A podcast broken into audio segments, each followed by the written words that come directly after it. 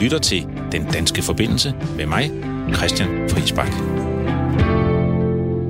Ja, velkommen til Den Danske Forbindelse. Sammen med min producer, Tine Toft, vil vi tage rundt i verden og se, hvordan den har forandret sig.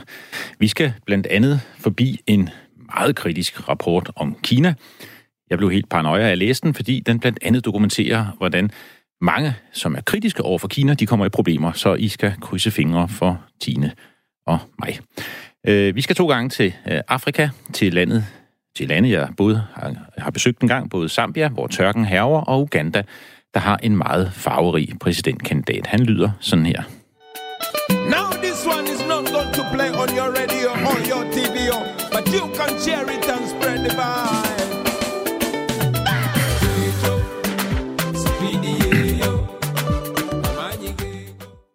Ja, giv danske politikere lød sådan. Øh, vi skal også til Venezuela, hvor den politiske krise lige nu er så stor, at der bliver smidt med sten, og der er fysiske sammenstød i parlamentet. Der tager vi jer til lige om lidt. Som altid kan du skrive ind, hvis du har spørgsmål eller kommentarer undervejs på 1424. Skriv R4 i teksten, et mellemrum, og så din besked. Og skriv gerne, hvad du hedder, så vi ved, hvem der lytter med. Men vi starter i Polen. Przejdzie Wisłę, przejdzie Matę, będzie Polakami. Dał nam przykład Bonaparte. Ja, det du hører her, det er rasende dommere, der synger fællessang. De er gået på gaden i Polen for at demonstrere imod en lov. Loven er blevet kaldt, og det er måske ikke verdens bedste øh, oversættelse, men en snudelov, øh, en lov mod dommere, der får snuden for langt frem. Øh, de polske dommere frygter, at den kan bruges til at straffe dem, hvis de er for kritiske over for reformer af retsvæsenet eller over for regeringen. Øh, og der har øh, den lov er blevet gennemført af det polske Lov- og Retfærdighed Parti. Det er der en vis ironi i. Øh, de vandt valget tilbage i oktober, og dengang lovede den unge vicejustitsminister at gøre op med en politiseret dommerstand, og derfor har de lavet den her lov. Den blev vedtaget i underhuset lige før jul, øh, og den bliver set som et skridt mod at stikke retssystemets uafhængighed. Øh, og endda blevet udlagt, som om politikerne overtager kontrollen med domstolene. Og vedtagelsen skete trods advarsler fra EU-kommissionen og FN's højkommissariat for menneskerettigheder fra den polske højeste ret, og protester fra dommere. Hundredvis af dem, de gik på gaden. Også den danske dommer, øh, Michael øh, Sjøberg, øh, han var også på gaden og protesterer mod den her lov. Og derfor har vi ringet til Michael Sjøberg, som er vores danske forbindelse. Velkommen til. Tak skal du have. Jeg ser her på et billede af dig, øh, hvor du står øh, med et skilt, der hedder øh, Danmark, øh, hvor der står Danmark ja. på, og du har sixpence og sort jakke og briller, og så har du et lille badge. Øh, nu, ikke for ja. at fornærme dig, men det ser ud som om, det er ikke så ofte, du er ude og demonstrere. Øh, er det rigtigt? Det er fuldstændig rigtigt. Jeg tror, at første, sidste gang, jeg var ude at demonstrere, det var det var dengang, man demonstrerede mod Barsebæk og andre sjove ting. Det var det er en helt uvalgt situation, kan du godt sige. Men, men, øh, men øh, ikke desto mindre, så... Øh, ja, jeg havde det mørke tøj på, fordi man diskuterede faktisk, om vi skulle være kommet i vores dommerkapper. Og ja. øh, på ambassadens anbefaling, den danske ambassades anbefaling, så sagde man, at være med det, kom i, kom i mørke vinterfrakker i stedet for. Øh, for alle vores polske kolleger, der var mange, mange af dem. Nu sagde du flere hundrede, jeg tror faktisk vi 10. Der, der var langt over 1000. Det polske politi har beskyndet, der var alt 15.000 demonstranter på gaden. Øh, og politiet er jo ikke, kan vi sige, just dommervenligt i den forbindelse her, så, så der, der var rigtig, rigtig meget. Ja. De polske kolleger, de var i, de var i, øh, i, i Carbon. Det var et meget, meget flot syn. Ja. Øh, I hele taget var meget, meget bevægende. Øh, øh, oplevelse. Nu starter du også med at spille øh, øh, nationalmelodien. Altså der, hvor vi stod, der sang de jo alle sammen. Ja, det kan man ikke høre på, på lydoptagelsen. Nej. Men der var flere tusind, der sang. Øh, og så kunne man ikke lade være med at tænke på, når står der i Varsjava, hvad de egentlig har været igennem i forhold til os andre, den lille privilegerede nation nu.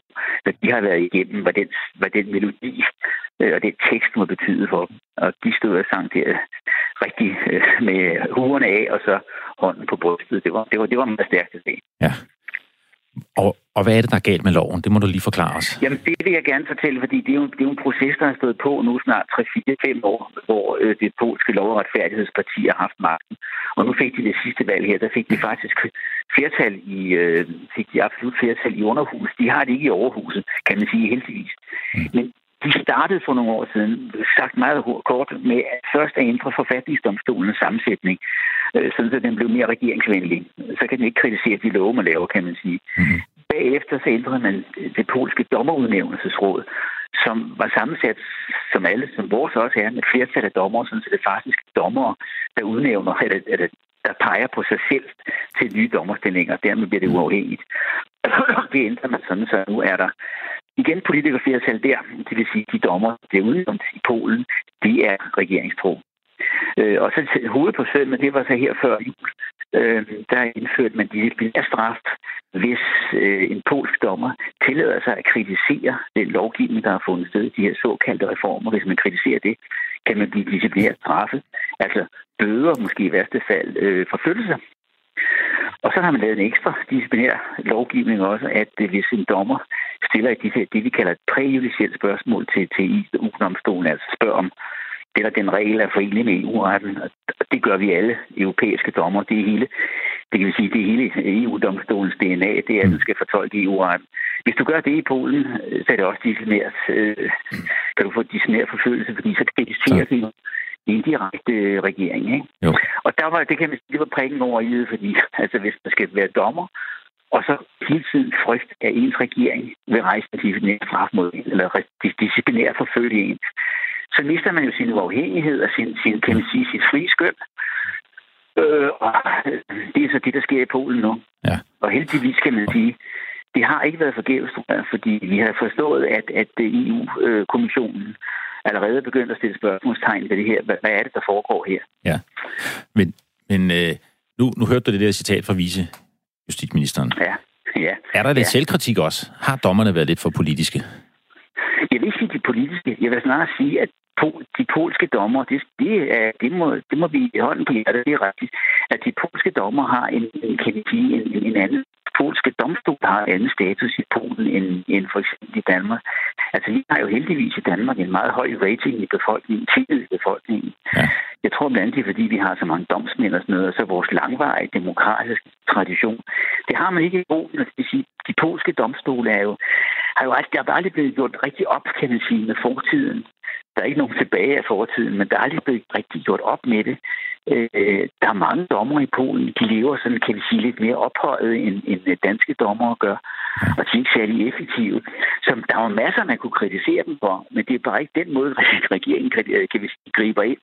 Den griber ikke ind og laver reformere, kan du sige, systemet. Den reformerer sådan, så den får kontrol over dem, ja. i stedet for.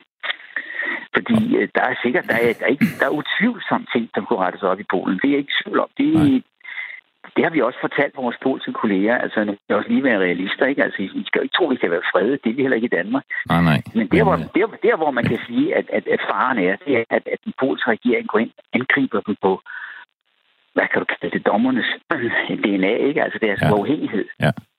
Det er det, de går. Og, og det var derfor, derfor, du stod der også. Det var derfor, og jeg har også blevet spurgt, at det ikke en politisk handling, at nu går danske dommer ned og demonstrerer. Så ja. sagt, at det vil den polske regering nok sige, det er. Men de synes, at noget af det her, altså det går ind og, og, og forsvare, kan man sige, det øh, en af demokratiets grundpiller, det mener vi ikke er politisk. Det, det bygger EU på, jo, skal vi sige, demokratiske stater, ikke? Med, med, med et uafhængigt retsvæsen. Ikke? Og det var jo også derfor, man sang nationalsanken, fordi man mener, det handler om selve staten og grundlov og mange af de det. principper, vi bygger på. Altså, i virkeligheden kan man sige, at der var, der var mange principper på spil der. Ikke? Ja, ja. Og derfor, derfor var det jo altså også en, en fantastisk begivenhed at være med i, det må jeg sige. Vi kom fra 25 forskellige lande. Vi var vel en 60, 70 øh, udenlandske kolleger. Ja. Det var, ja. det var rigtig uh, godt at høre om, både substansen, men ja. også din oplevelse med at demonstrere. Hvornår ja. skal du på gaden ja. igen, må vi lige høre? det vil jeg sørge med ikke. Men nu skal det følges op. Ja. altså, det skal ikke være noget, netop, det er ikke noget, vi skal gøre hver, hvert øje, fordi så, så, så mister det jo sin effekt. Ikke? Ja, ja. Men nu skal det følges op, det her. Det skal følges op af breve til kommissionen og alt muligt andet, og vores egen regering herinde skal også have at vide, at, at, at, at hvis man skal presse polakkerne øh, til at trække nogle af de her vanvittige forslag tilbage, så skal det vel være gennem rådet og andre steder, hvor, hvor der sidder danske ministre og siger, hallo, at der foregår. Altså, de Polen er dybt afhængige af EU. Af EU, lige præcis. Ja, præcis. Ikke? Og, og, og, og, det, og det er ikke, fordi jeg skal politisere, hvad man kunne gøre. Jeg tror bare, der er et helt klaviatur, han har sagt, at spille på, hvis man vil. Ikke? Ja. Og EU kommer jo med sikkerhed til at blande sig. Det har man jo øh, sagt, ja. øh, så der kommer nok til at ske De har også gjort det, de har også gjort det før med succes. Der var noget med noget pensionsalder og højstrætsdommer, hvor man gik ind og sagde, at den går ikke. Lige præcis. Der trak, der trak man forslaget tilbage, så de håber jo, at det, det sker igen. At det sker igen. Men øh, ja. tak fordi du var med, Michael Sjøberg, ja, ja. dommerformand Selv i Danmark. Tak, tak, tak for det. Tak være med. Tak. Godt. Hej. Tak. Hej. Ja, loven skal stadigvæk forbi det polske overhus, øh, før den er endelig vedtaget, og der står oppositionen meget stærkere, men Senatet kan kun, som det hedder, øh, forsinke loven. Øh, som jeg forstår det, Polens præsident øh, kan stadigvæk tvinge den igennem, og han forventes faktisk at underskrive den snart.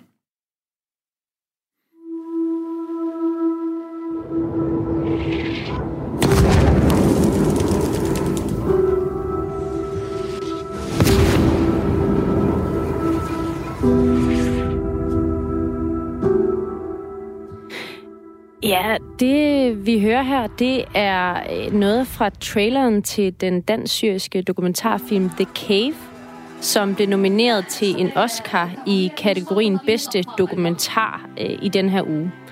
Øhm, det handler om en kvindelig læge, der leder et underjordisk hospital i den syriske provins Al-Ghouta.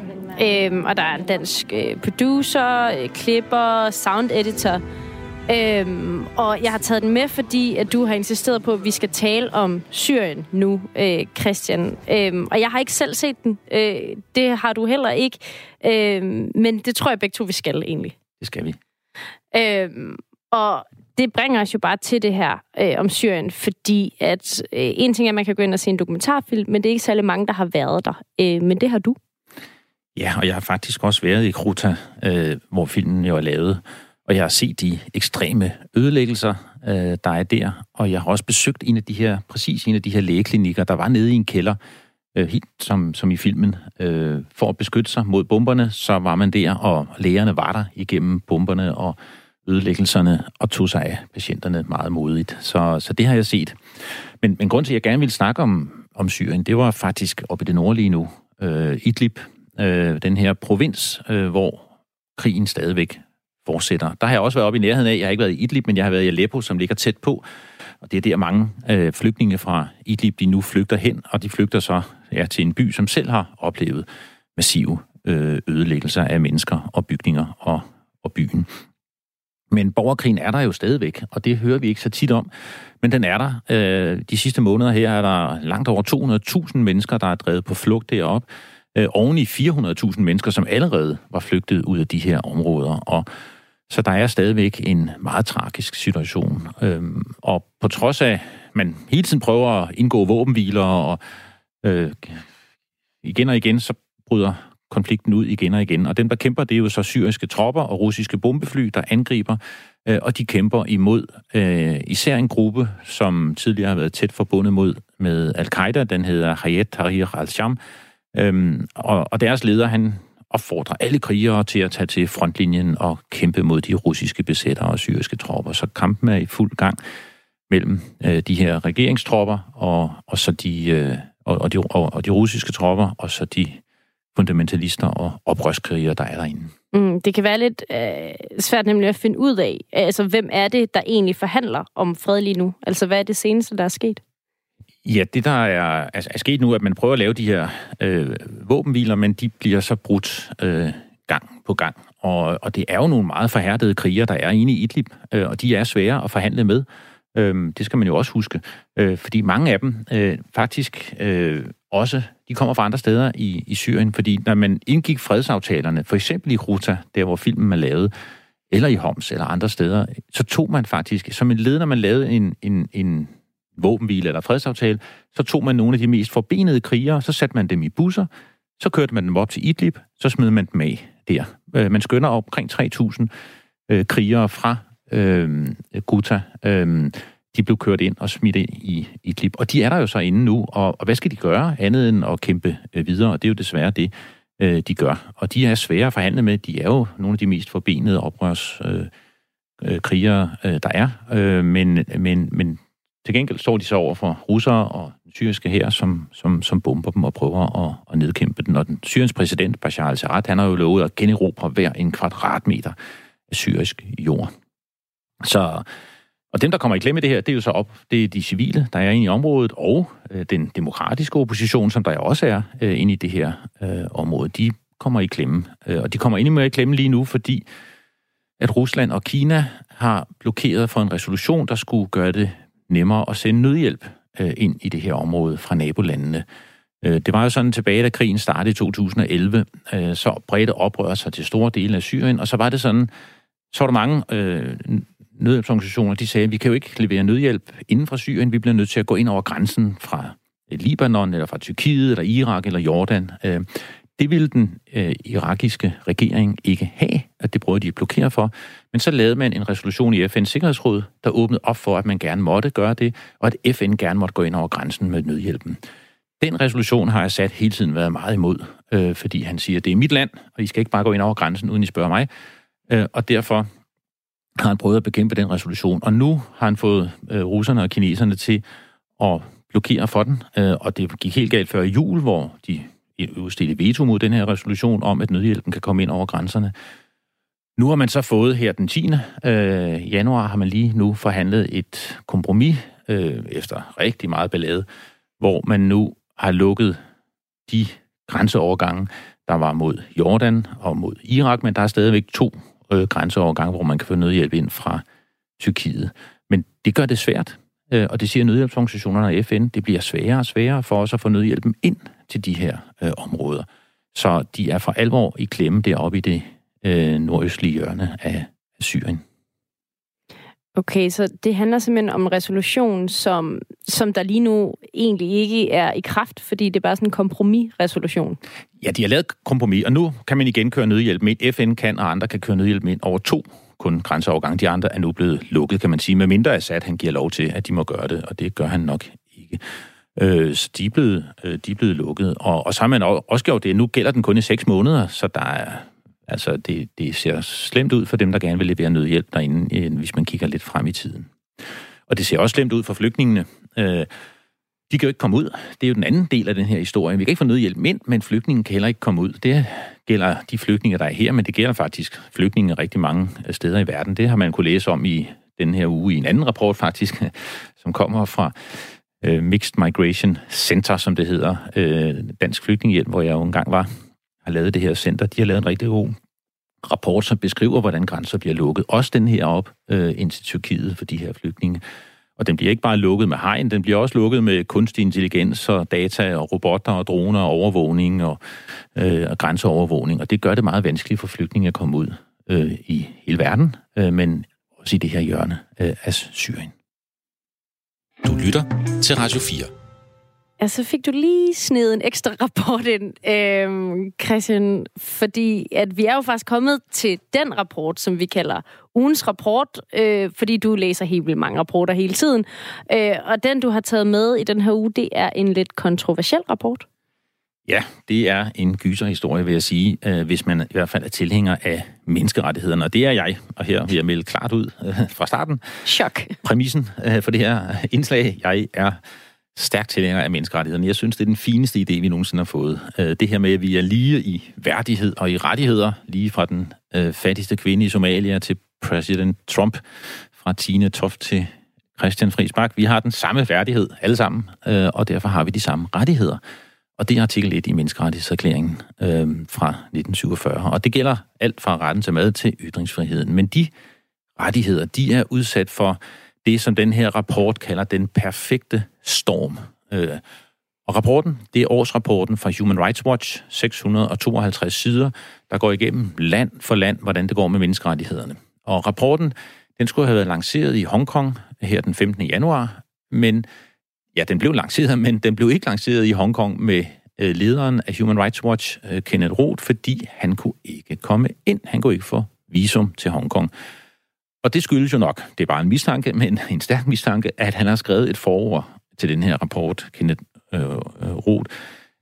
17 sider langt forord. Der er et massivt angreb på Kina for systematisk og vedholdende at undergrave menneskerettighederne. Ikke bare i Kina, men i hele verden ved at kritisere og angribe et hvert land stemme virksomhed, der kritiserer menneskerettighederne i Kina. Øh, og som man skriver, fordi Kina ser menneskerettighederne som en eksistentiel trussel, så udgør Kina en eksistentiel trussel mod menneskerettighederne.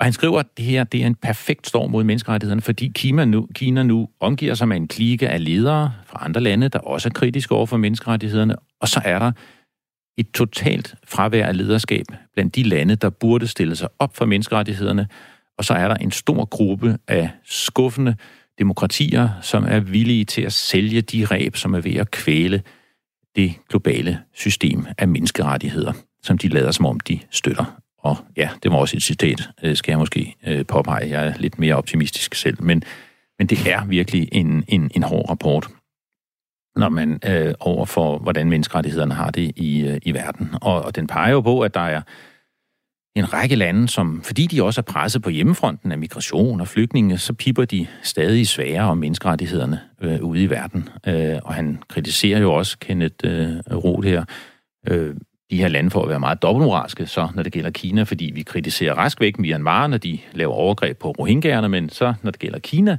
og deres overgreb på øh, Uyghurs, øh, det her muslimske mindretal, øh, så siger vi lige pludselig øh, ikke ret meget. Så, så Okay, så han skyder bare på alle. Der bliver skudt hårdt efter Kina og hårdt efter alle de lande, der ikke råber højt nok. Ja, øh, det gør han. Og Frankrig for eksempel, øh, Macron, som vi jo ser som sådan en forkæmper for demokrati og menneskerettigheder, han får et ordentligt øh, slag med, med håndtasken her. Og Øh, USA får faktisk lidt ros, fordi de har været kritiske over for menneskerettighedskrænkelserne i Kina. Men de får så til gengæld kritik, fordi de ikke behandler migranterne ordentligt, fordi at de har trukket sig ud af menneskerettighedsrådet, og det svækker jo USA's stemme. Øh, og, og det har gjort det nemmere for Kina så i menneskerettighedsrådet at, at blokere for, for kritikken. Det er jo svært nogle gange, synes jeg, når der kommer de her rapporter, ikke at tænke, hvad skal det nytte? Altså, er kineserne ikke hammerne lige glade med en rapport, hvor de alligevel bare kan sige, I må ikke engang lancere den i Hongkong? Det er de jo nok, men altså, de har dog øh, kritiseret meget af den her rapport. De har lagt mærke til den, de har læst den, og de er meget øh, kritiske over for den. Øh, og, og det er jo ikke... Øh, det er jo fordi, det, det er virkelig øh, Kina, øh, rapporten går efter i år. Øh, og det gør den jo fordi, både fordi man mener i rapporten, at øh, menneskerettighedskrænkelserne i Kina er blevet langt værre øh, under præsident Xi Jinping. Øh, de kalder det den mest brutale og udbredte undertrykkelse, som Kina har oplevet i årtier. Øh, Øh, de skriver om det her ekstreme overvågningssamfund øh, i Kina, og nævner selvfølgelig undertrykkelsen af de kinesiske mindretal, uigurs, kazakhstanere og andre minoriteter. De nævner det her sociale øh, pointsystem, det har vi været inde på her i udsendelsen til tidligere, som man giver point efter, hvordan folk de øh, opfører sig, og så kan man måske ikke få børnene i skole, hvis ikke man opfører sig øh, ordentligt. Og så kritiserer den også virkelig øh, den måde, kineserne angriber folk i udlandet på, fordi ofte har vi jo det her en billede af Kina, som de kun deres egen indre anlæggende, de er bekymrede for, men, men de angriber jo virkelig ude i, i, i, øh, omkring i verden, og der optramser rapporten lang række af virksomheder og sportsstjerner og Hollywood-kendiser og universiteter, øh, som fordi de tjener penge på Kina eller samarbejder med Kina, så nu kritiserer de lige pludselig ikke Kina mere. Og der er en stribe eksempler. Der er flyselskabet Cathay Pacific fra Hongkong. De har åbenbart truet med at fyre ansatte, hvis de deltager i demonstrationerne. Folkevognsfabrikkernes øh, direktør, Herbert Dies, han har åbenbart sagt til BBC, at han kender ikke noget til detentionslejre øh, i den kinesiske Xinjiang-provins, selvom han har en fabrik der, og det har været dokumenteret øh, bredt, at der er de her øh, lejre. Øh, hotelkæden Marriott fyrede en medarbejder, fordi han åbenbart likede et tweet, der kaldte Tibet for et land. Øh, filmen Top Gun er blevet redigeret, øh, kan man læse, øh, fordi der åbenbart på Tom Cruises øh, uniform, han går rundt med der, der var der åbenbart et lille taiwanesisk flag, det har man nu øh, diskret lige pillet ud, når man ser den øh, på nettet, eller hvor man nu ser den henne. Øh, og så har vi jo hørt alle de her historier om ja, fodboldspilleren øh, Mesut øh, Özil fra Arsenal, der kom i problemer, fordi han kritiserede forholdene for det muslimske mindretal. Basketklubben Houston Rockets kom i kæmpe problemer, fordi deres manager, han øh, kom til at skrive, at han støttede demonstrationen i Hongkong. Så, så det er jo det, den dokumenterer rapporten, hvordan kineserne virkelig altså, går efter folk, der kritiserer dem. Øh, og også de kinesere i udlandet, der kritiserer dem. Der er eksempler på, at de så bliver truet og lige for at vide, hvis ikke I holder op med at kritisere Kina, så kan det være, at det ikke går så godt for jeres familie hjemme øh, i Kina, står der øh, i rapporten. Så Kenneth Roth, han mener, nu skal vi stå fast, stille os op for menneskerettighederne, forsvare dem, øh, for ellers er det årtiers fremskridt, der er på spil. Ja, det er en virkelig kritisk rapport, et markant øh, angreb. Og, øh, og, øh, og fra Human Rights Watch, deres globale øh, årsrapport. Og Kina øh, har ikke overraskende reageret skarpt, som jeg sagde det. Øh, de har sagt, at rapporten er fuld af forudindtagelser, opspind, ignorerer faktuel information, og de afviser fuldstændig rapportens indhold. Øh, lyder det fra en diplomat til CNN, der også siger, at Kina har gjort alt, hvad de kan for at forbedre menneskerettighederne. Så det var Kina en dårlig uge for dem, øh, også på grund af, at der er udbredt en influenzaepidemi. Og så er det i ugen også kommet frem, de har det laveste fødselstal i 70 år, øh, den laveste vækst i 30 år, selvom regeringen har gjort alt, hvad den kunne for at få gang i både reproduktion og vækst. Det var ikke en god uge for Kina. It was 9th of October 1962 when the nation was born. Beautiful and endowed with the promise of democracy. With unity and diversity, generations. Well, indeed, we are that generation. The grandchildren of the independence generation. And oh yes, Ja, der er altså et eller andet med afrikansk øh, musik. Øh, og nu skal vi øh, tale om en meget farverig præsidentkandidat, som faktisk også er omtalt i den her rapport fra Human Rights Watch, jeg lige øh, fortalte om, fordi han har haft problemer med sin egen regering. Han hedder Bobby Wine, han er kun 37 år, og han er en kendt og populær popmusiker i øh, Uganda. Bobby Wine er hans kunstnernavn. I virkeligheden hedder han øh, Robert øh, Kyagulanyi, og han er den mest højt profilerede oppositionspolitiker, øh, der har været øh, længe, og han stiller jo op mod præsidenten, øh, Museveni, som jo har siddet tungt på magten siden 1986.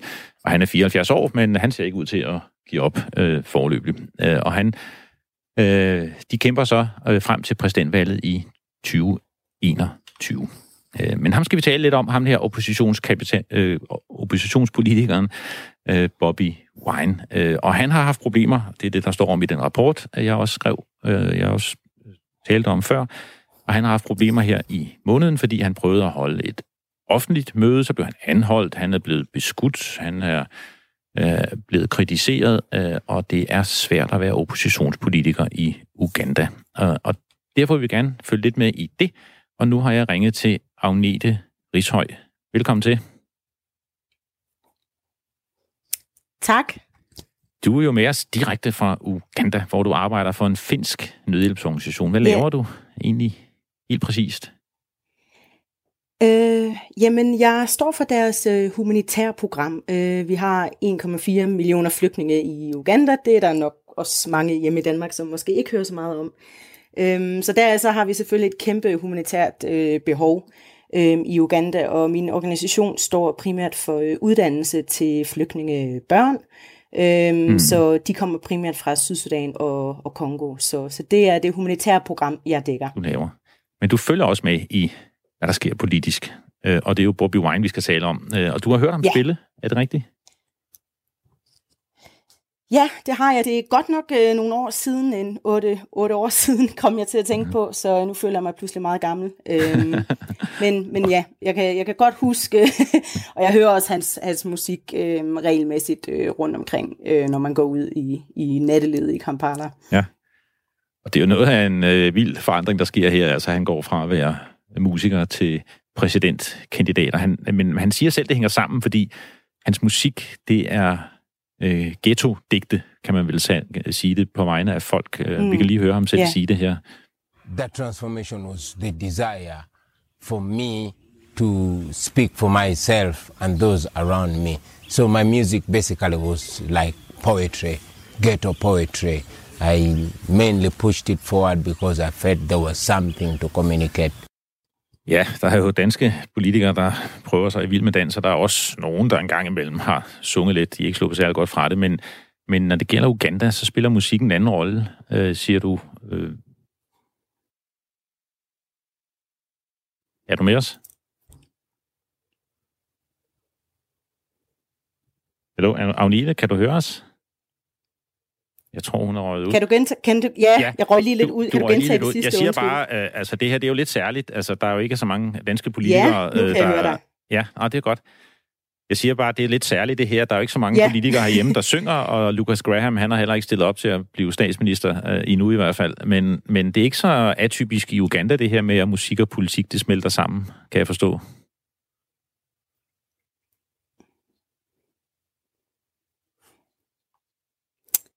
Øhm, nej, altså det, øhm, så selvfølgelig er det mest, jeg vil sige, der er mere politik i, i musikken, end der er musik øh, i politikken hernede.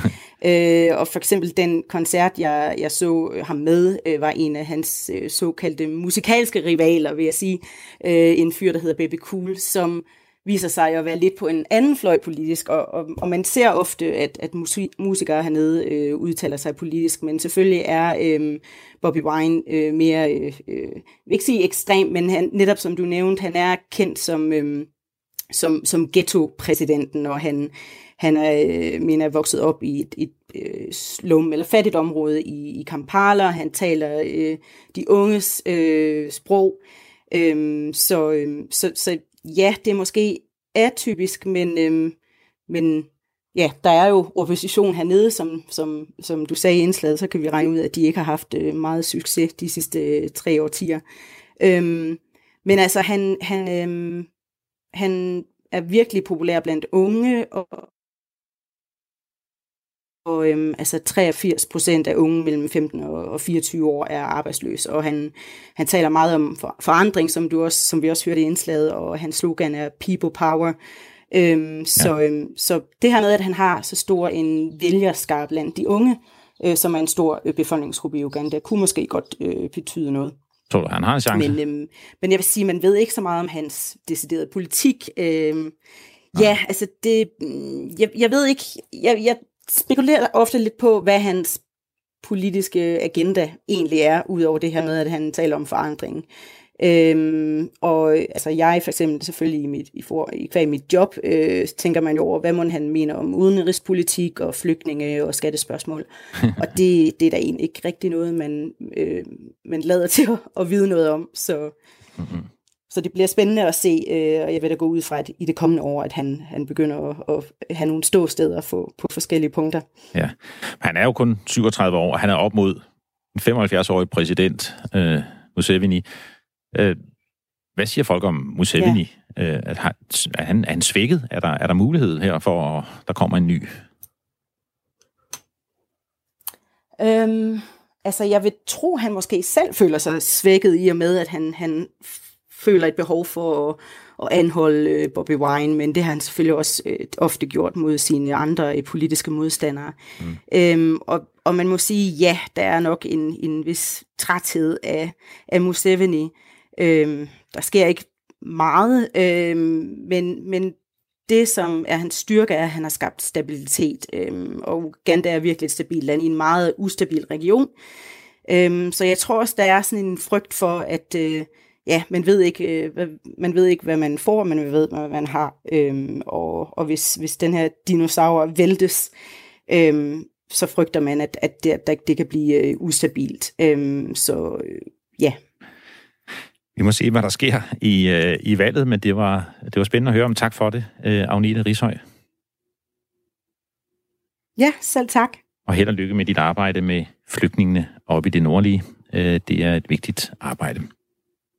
Og øh, man kan ja, sige, øh, øh, Bobby Wine, han, han har også været kritisk over for bistanden til, til landet. Han har også sagt, at Danmark bør droppe sin støtte til Uganda, fordi udviklingspartnerne sponsorerer undertrykkelse, øh, og at landene, dem der giver penge til Uganda, skal knytte vilkår til den støtte, som de giver.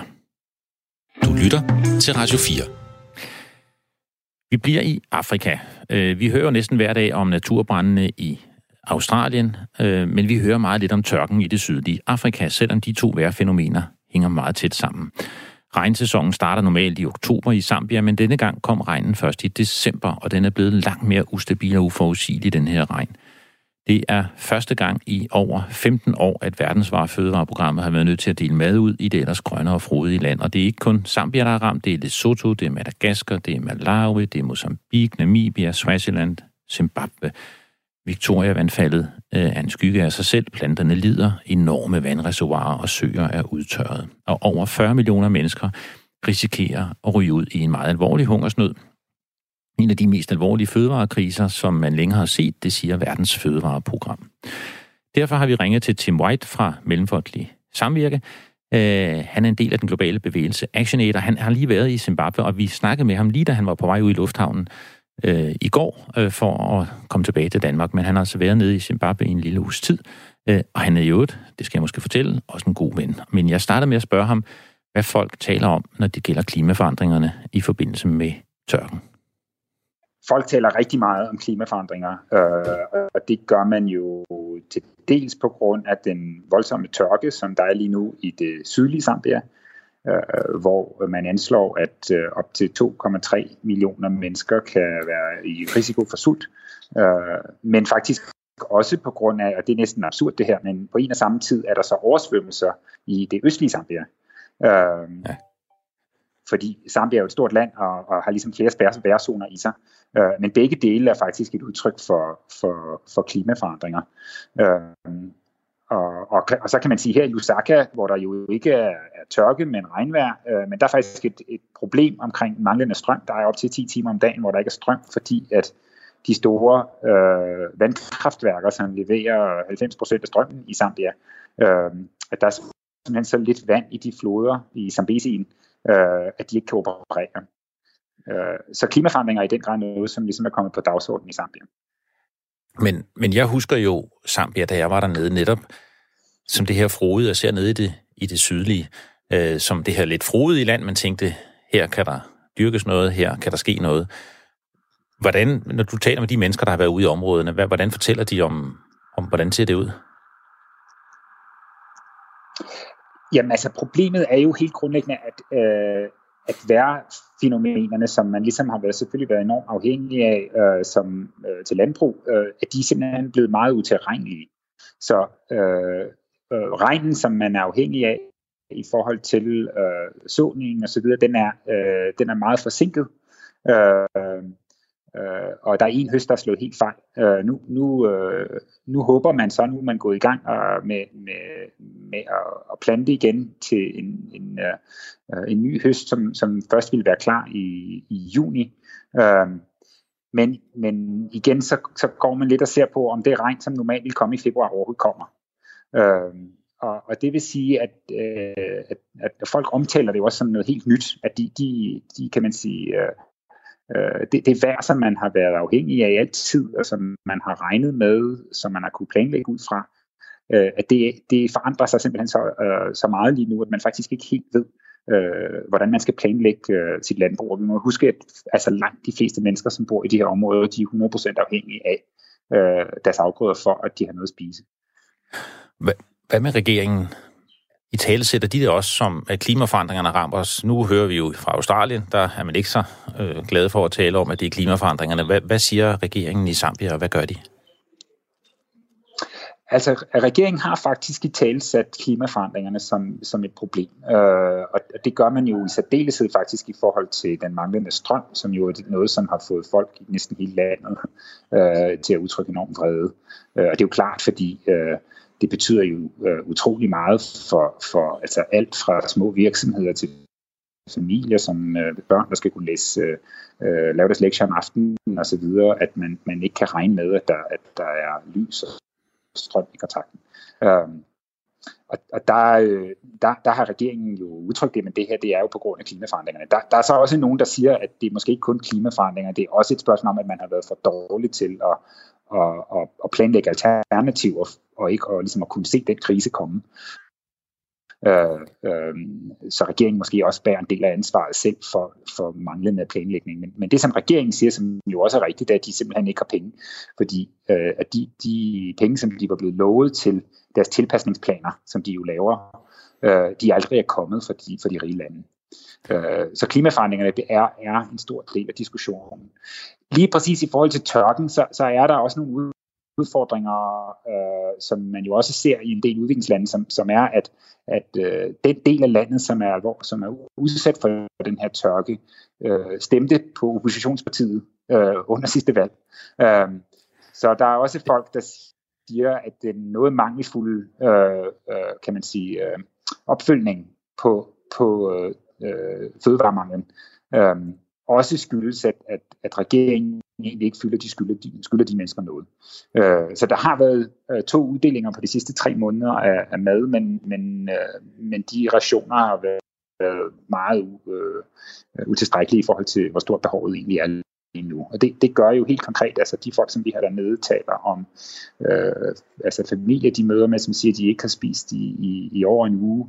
Øh, folk er for længst gået fra at spise øh, majskrød og de ting, som de normalt ville spise, til simpelthen at gå i skoven og, og plukke øh, vilde bær og forsøge at koge grød ud af dem, øh, eller øh, øh, at grave øh, ting op fra skoven øh, og forsøge at nære sig med dem. Men, men, øh, men vi ser simpelthen øh, børn, der er groft underernæret nu. Øh, øh, vi ser også folk, som... Øh, øh børn helt ned til 12-årsalderen, som bliver sendt over grænsen til Angola og Namibia for at for at prøve at få jobs derovre. Øh, piger, der bliver taget ud af skole osv. Så, så det har virkelig alvorlige konsekvenser nu. Mm. Og hvis regnen ikke kommer i februar, hvad sker der? Jamen, det er der de helt store spørgsmål, Christian, og man kan sige, altså, selv hvis regnen kommer i februar, så der går jo øh, 4-5 måneder, før den høst er klar til at spise. Så det vil sige, under alle omstændigheder, så ser vi øh, en, en alvorlig fødevarekrise helt frem til juni. Hvis den regn ikke kommer i, i februar, jamen så har vi jo et endnu større problem, fordi så, så er det jo, altså så er vi jo næsten henne i slutningen af, af 2020, før der reelt er noget mad. Øh, øh, og som sagt, de, de øh, prognoser, der er lige nu, det er, at i februar regner man, at 2,3 millioner mennesker kommer til at være udsat for sult. Øh, øh, og hvis regnen ikke lander i februar, så vil det problem jo kun vokse.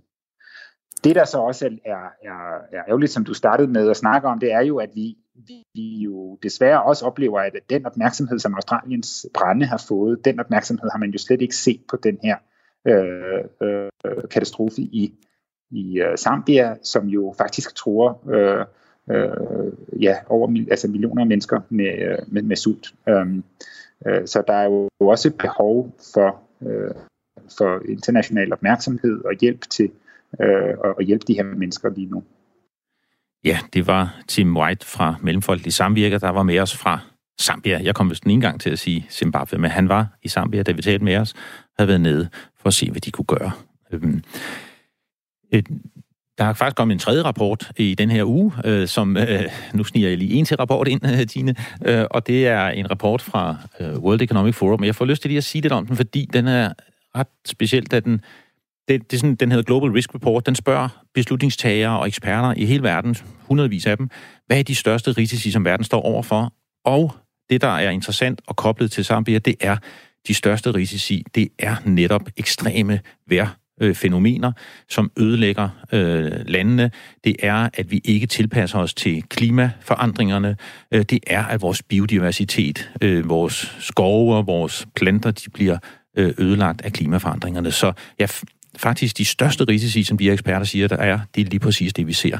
Både i Australien, og det er også det, vi ser nu her i det sydlige Afrika, ikke mindst i Zambia.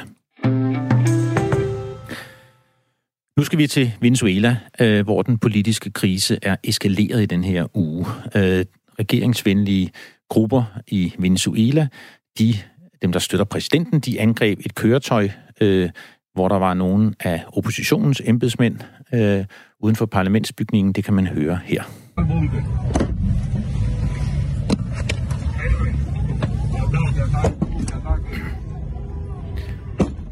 Ja, det er en video, hvor en mand med en kejle sår hamrer løs på en bil, øh, så glasset går i stykker, øh, og så øh, med en sten, hvorefter de så kører væk. Og det er bare det seneste eksempel i kampen her i Venezuela om magten. Det er oppositionslederen Juan øh, Guaido, øh, der jo står på den ene side, og på den anden side har vi så øh, den siddende præsident, øhm, og Nicolas Maduro hedder han. øhm, og der er blevet stadig mere hadsk stemning imellem de to. Angrebet på den her bil, det kommer øh, en uge efter, at Guaido og 100 andre oppositionspolitikere, de nærmest ja, de tvang sig vej ind i parlamentet, øh, fordi de ville gerne have udpeget Guaido, positionslederen, til formand for parlamentet, i stedet for en regeringstro øh, formand, som ellers var blevet udpeget dagen før, hvor oppositionen havde blokeret, øh, hvor oppositionen var blevet blokeret for at komme ind, så man fysisk nærmest kæmpede øh, inde i parlamentet og omkring øh, parlamentet. Det er der også et helt vildt klip øh, fra, som jeg spiller det af her.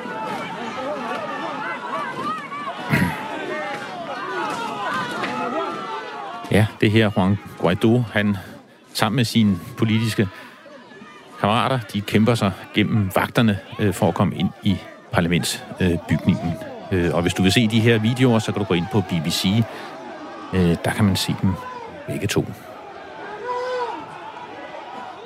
Men for at forstå det lidt mere, så har vi nu en dansk øh, forbindelse igennem til os, øh, og det er Nana Karius, eller Karus, som det vist udtales. Det må du selv lige hjælpe os med. Velkommen Æh, til, Nana. Karius. Karius. Karius. ja. Velkommen til. Tak. Øh, du er gift med en venezueler. Du har boet i Venezuela og nu i Caracas i, i mange år og øh, arbejdet ja, med læger uden grænser og Folkekirkens Nødhjælp. Øh, du har lige skrevet en krimi. Øh, UNHCR, ja. Nå, UNHCR, ja. okay. Ja. Øh, og du har lige skrevet en krimi. Øh, tillykke med den.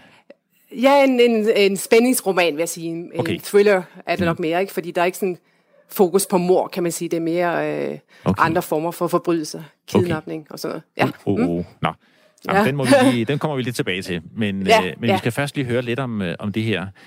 Ja, det er jo ret vildt, når man ser altså, en oppositionspolitiker, der kæmper for at komme ind i det parlament, øh, hvor han jo ellers er valgt det... til, og, og de her angreb. Ja. Hvordan, hvordan oplever du det i byen? Altså, jeg vil sige, det er jo ikke første gang, vi ser sådan nogle billeder. Øh, fordi øh, oppositionsmedlemmer i parlamentet, de er jo sådan set blevet chikaneret øh, ret systematisk, lige, lige siden de fik flertal i 2015.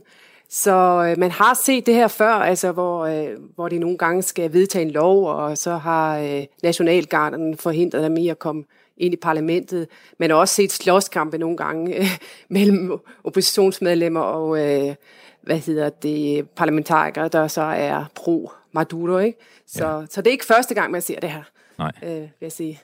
Altså, så derfor er, er reaktionen er også sådan lidt, øh, nå ja, øh, okay. business as usual, ikke? Ja. Altså, ja. Men, Folk men, er vant til beskidte tricks. Ja. Øh, ja.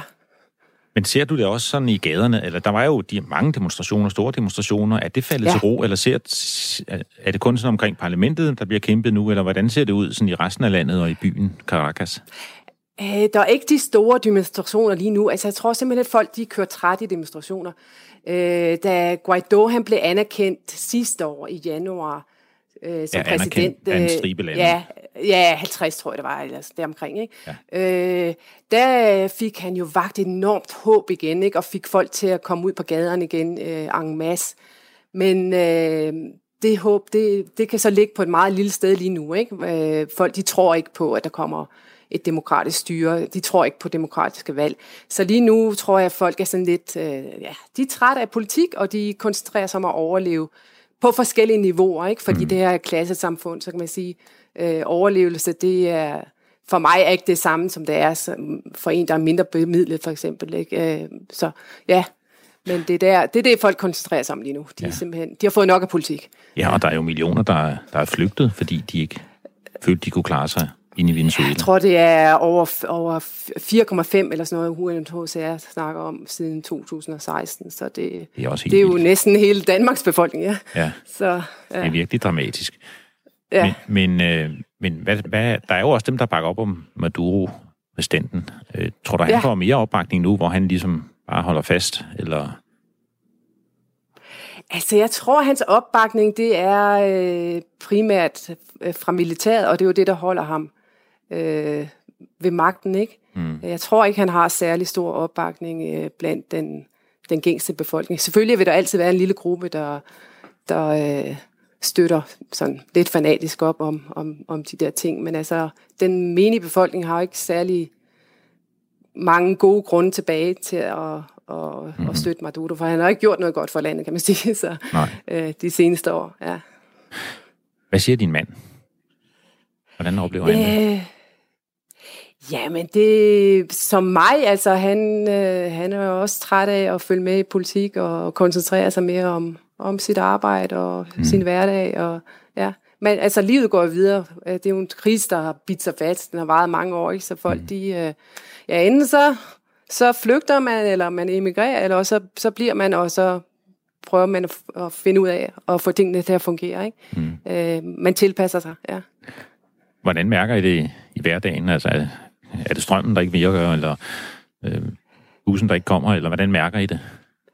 Altså igen, det er så også meget øh, afhængig af, hvilken socialgruppe man tilhører. Ikke? Fordi øh, hvis man ikke har bil, øh, vi har biler, mm. øh, men altså, hvis man ikke har bil, så er man jo lidt på spanden øh, med offentlig transport. Og så skal man også huske på, at der er enormt store regionale forskelle i øh, Venezuela lige i øjeblikket. Altså i Caracas, så lever vi sådan lidt i en boble, øh, Øh, hvor de sådan set prøver så vidt muligt at sørge for, at vi har strøm, og vi har øh, benzin, og vi har øh, vandforsyning, sådan nogenlunde. Øh, men der er så, øh, altså lige når det kommer uden for Caracas, så er tilstanden meget værre. Altså de har, øh, for eksempel Maracaibo, der har de den, den store olieby, der ligger øh, østpå, ikke? Der, øh, der snakker de om, at de har strømsvigt timevis, i timevis hver dag, ikke? Og Øh, der er benzinmangel stort set i hele landet, undtagen Caracas. Ikke? Ja. Øh, så ja. Det rammer rigtig, rigtig mange mennesker, den her politiske strid. Vi må ja. håbe, de snart finder ud af det. Ja. Men, øh, men vi skal lige høre her til sidst øh, lidt om din bog. Øh, ja. Hvad, hvad, hvad hedder den? Den hedder øh, Donorjagten. Åh, oh, oh. Ja. Jagten på donorerne, eller? ja, ja øh, i, i dobbelt betydning sådan set, fordi der er både en NGO, der går ind og prøver at finde ud af, øh, hvad, hvad hedder det, øh, hvad der sker, hvem de her, hvor de her donorer kommer fra, ikke? Ja. Øh, og, og den anden tråd i bogen, det handler som kidnapninger. Det er jo noget, der fylder utrolig meget i, i den venezuelanske bevidsthed. Kidnapninger af hvem? Øh, Ja, her er det jo så en, en tvilling, der er forsvundet og blevet kidnappet, men, men altså i det hele taget i, i Venezuela, så har man jo, øh, hvad hedder det, de traditionelle kidnapninger, der sker i grænseområdet, hvor det øh, typisk var FARC, der gik ind og kidnappede venezuelanere og så krævede løsepenge. Mm. Men du har jo så også i, i Caracas har du det, de kalder ekspreskidnapninger, som fylder utrolig meget.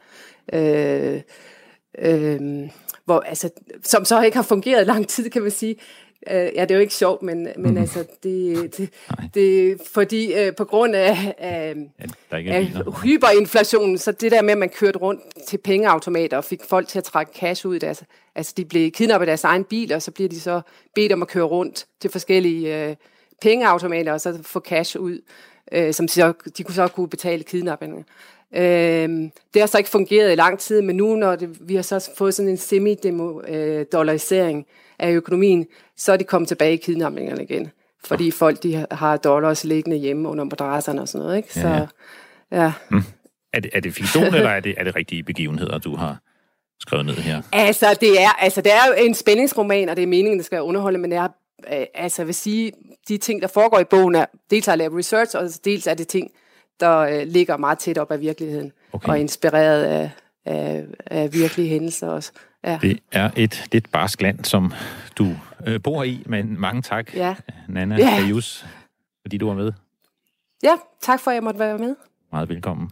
Og du kom med, øh, fordi du jo faktisk skrev en mail til den danske forbindelsesnabelag radio4.dk, og det vil vi gerne opfordre mange andre til at gøre. Både hvis I kender nogen ude i verden, som er gode at tale med, eller historier, I gerne vil have dækket, øh, mennesker, vi ellers ikke ville have opdaget. Øh, vi vil ikke have opdaget Nana, hvis ikke hun havde skrevet til os. Så det var vi rigtig øh, glade for. Det håber jeg, at mange af jer bliver ved med. Men det var alt fra den danske forbindelse i dag. Øh, tak fordi du lyttede med. Øh, du kan finde os på podcast, alle mulige slags podcast, også på Spotify, der fandt jeg den danske forbindelse for nylig, øh, og på hjemmesiden. Øh, jeg vil gerne sende en tanke til vores redaktør, Lene Jul Brun. Hun er i Australien på ferie. Håber, det går godt. Øh, jeg vil sige tak til min producer, Dine Toft. Øh, tak til Mathilde Skov Petersen, der har hjulpet os igennem hele øh, programmet. Det er vi glade for. Og jeg vil også sige tak til en lytter, nemlig Bjørn Peder Morup Gård. Han stillede nemlig op som frivillig, og så kom han ind og gav os kritik og kommentarer fra omkring programmet. Det var rigtig nyttigt, gode og kritiske kommentarer. Han kører meget bil, måske kører du derude nu. Øh, tak for hjælpen, Bjørn. Det er den danske forbindelse. Skriv til os, den danske forbindelse radio4.dk med tips, idéer, med ris og ros. Alt, hvad der kan gøre det her til et endnu bedre program, forhåbentlig. Og så er der lige om lidt nyheder, og nyhederne, det er med Dagmar Iben Østergaard, og hun kommer lige om få sekunder.